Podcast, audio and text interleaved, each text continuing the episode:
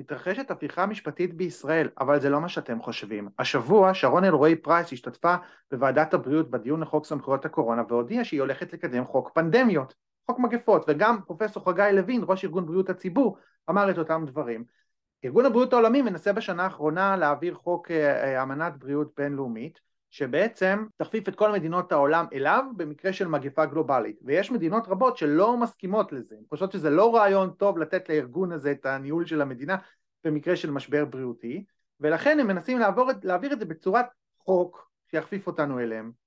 במקביל גם יש את חוק האקלים שזה בדיוק אותו דבר, רוצים להכפיף את ישראל לאג'נדה 2030 של האו"ם שזאת אמנה גלובלית שישראל חתומה עליה ולמעשה מסדירה את הנושא של המדינה, בני האדם והסביבה, לשלול לנו זכויות במקרים שמישהו מחליט שאנחנו פוגעים בסביבה.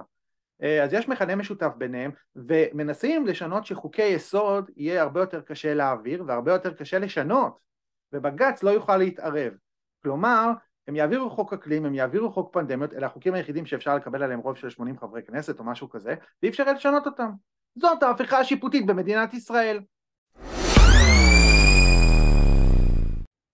דברים בישראל לא קורים סתם. אתם שואלים איך זה יכול להיות שימין ושמאל מקדמים את אותה אג'נדה, לדוגמה בקורונה או באקלים, שבארצות הברית זה לא ככה, אז תדעו שיש רשתות של אנשים שמקדמים כל מיני אג'נדות. למשל מעוז, מעוז זה עמותה שמכשירה את דור העתיד של ההנהגה, היא ממומנת על ידי אה, גורמים זרים, לדוגמה קרן רוטשילד, ויש שם רשימה של קרנות, ומדינת ישראל משלמת לה סכומים נעים כמו 14 מיליון שקל בשלוש שנים על כל מיני תוכניות מנהיגות בתחום החינוך, הבריאות וכו'. אתן לכם כמה שמות לדוגמה של בוגרים. אה, שרון אלרועי פרייס, ראשת אה, ארגון הבריאות, היא ממעוז, היא קיבלה את התפקיד שלה בלי מכרז, מיולי אדלשטיין. משה ארבל, אה, סגן שר הבריאות מש"ס, הוא היה מקורב לאריה דרעי ונכנס בדקה ה-90 לכנסת ב-2019, הוא בכלל לא היה אמור להיות שם וקידם כל מיני חוקים מאוד מעניינים בתחום הבריאות. אה, איתן גינצבורג, חבר הכנסת לשעבר מכחול לבן, הוא אה, קידם את חוק הסמכויות, ויאסר חוג'יראת, חבר כנסת, בוגר תוכנית ענבר הראשון בכנסת, אה, שהוא מבל"ד, הוא דוקטור לגנטיקה, הוא ניהל את מעבדות מיי הריטג' בתחום בדיקות הקורונה, הוא הקים בבית חולים כרמל של בני הזוג פרייס את מעבדת הגנטיקה, הוא עכשיו נמצא בכנסת בוועדת הבריאות. אל, אל תופתעו שאיזה שהם אג'נדות פוליטיות ישפיעו. זה הכל מושפע מכל מיני עמותות שמקדמות כל מיני אנשים ומכניסים אותם לעמדות מפתח. הרפורמה המשפטית נכנסת לתהליך של חקיקה. איזה בלאגן בכנסת. חבר הכנסת יוראי להב הרצנו קופץ על השולחן וצועק על יושב ראש ועדת החוקה שמחה רוטמן ביזיון. אותו חבר כנסת הרצנו, כשהוא ישב באופוזיציה בפעם הקודמת, הוא קידם תו ירוק באוניברסיטאות והוא הזמין משטרה לאנשים שלא שמו מסכה. תדמיין לעצמך, חבר הכנסת הרצנו, שחבר הכנסת רוטמן יקדם חוק שאומר שאנשים, למשל להט"בים, שלא יתלבשו כמו שצריך, אה, יקבלו קנס, ואז אה, הוא יבוא ויזמין להם משטרה. אה, זה ממש דומה למה שאתה עשית. וכשאזרחים כתבו לך את זה, למשל אני, כתבו לך שזה בדיוק אותו דבר, אז אתה חסמת אותם. ואותי.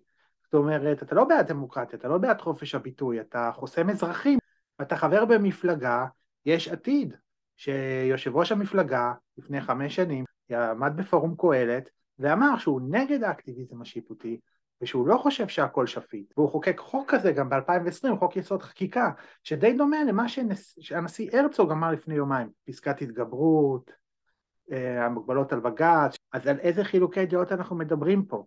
אז תעשו לי טובה, הכל הצגה, זה לא קץ לדמוקרטיה בדיוק כמו שזה לא היה קץ לאנושות. אם יבוא קץ לדמוקרטיה זה בגלל שהמערכת רוצה שלא תהיה פה דמוקרטיה, וזה לא משנה אם זה ימין או שמאל. יש רוחות מלחמה וכל הרשת מדברת על כך שהמדינות נערכות אולי למלחמת עולם, אולי גרעינית. אז אה, חשוב שאנחנו לא ניקלע לסיטואציה הזאת. יש שלוש זירות בעולם שיכולות להביא לכזה מצב. רוסיה, אוקראינה, ישראל, איראן וסין, טיוואן.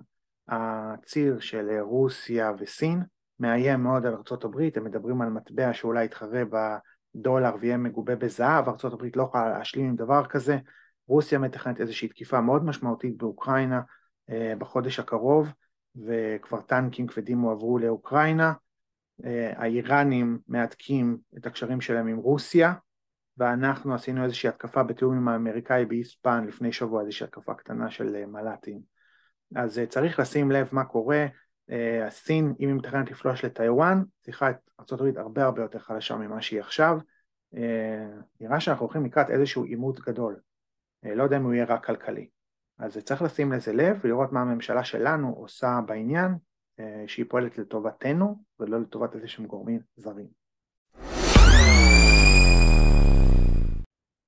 רבים שואלים, איך יכול להיות שכל החברים הנורמטיביים שלהם בתקופת הקורונה שינו את פניהם והתאכזרו ממש לאנשים שלא רצו להתחסן, לילדים שלהם, שמו להם מסכות כל היום, או להורים שלהם, שמו אותם בבידוד, ורק בגלל שהממשלה אמרה שזה מסוכן ושזה מה שצריך לעשות.